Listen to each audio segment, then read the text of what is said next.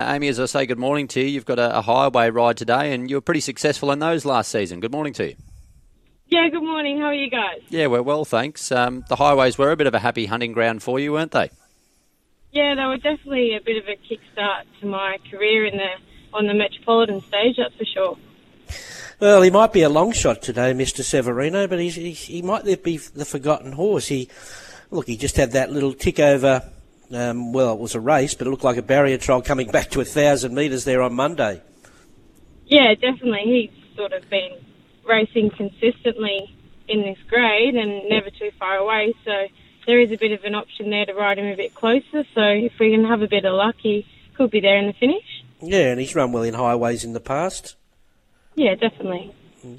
Um, you've picked up a good ride later on in Brudnell, uh, who's in pretty good form and gets in nicely with your claim. Yeah, definitely. I'm pretty excited about him. It's a nice opportunity. I'm thankful for that. He's been racing very consistently. Mm, you had many rides for Kris Lees before? I've had a couple. I've never had any luck, so hopefully today can be the turning point. Yeah.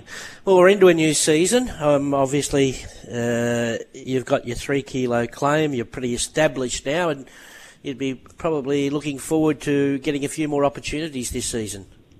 Yeah, definitely. It's good to start the season still with my three kilos, which will definitely be a big help to sort of getting that momentum under my belt. So hopefully we can have a bit of a bit of a lucky run to the start of the season and kick on with it.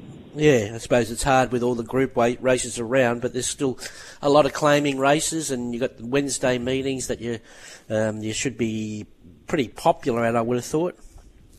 Yeah, definitely. It was, it's always the way, but I was suspended this week. I would have had a few rides, which would have been a good start to the season. But we'll start start today and kick on with it next week. Yeah, and you're happy to happy to travel to town a couple of times a week if the opportunities arise.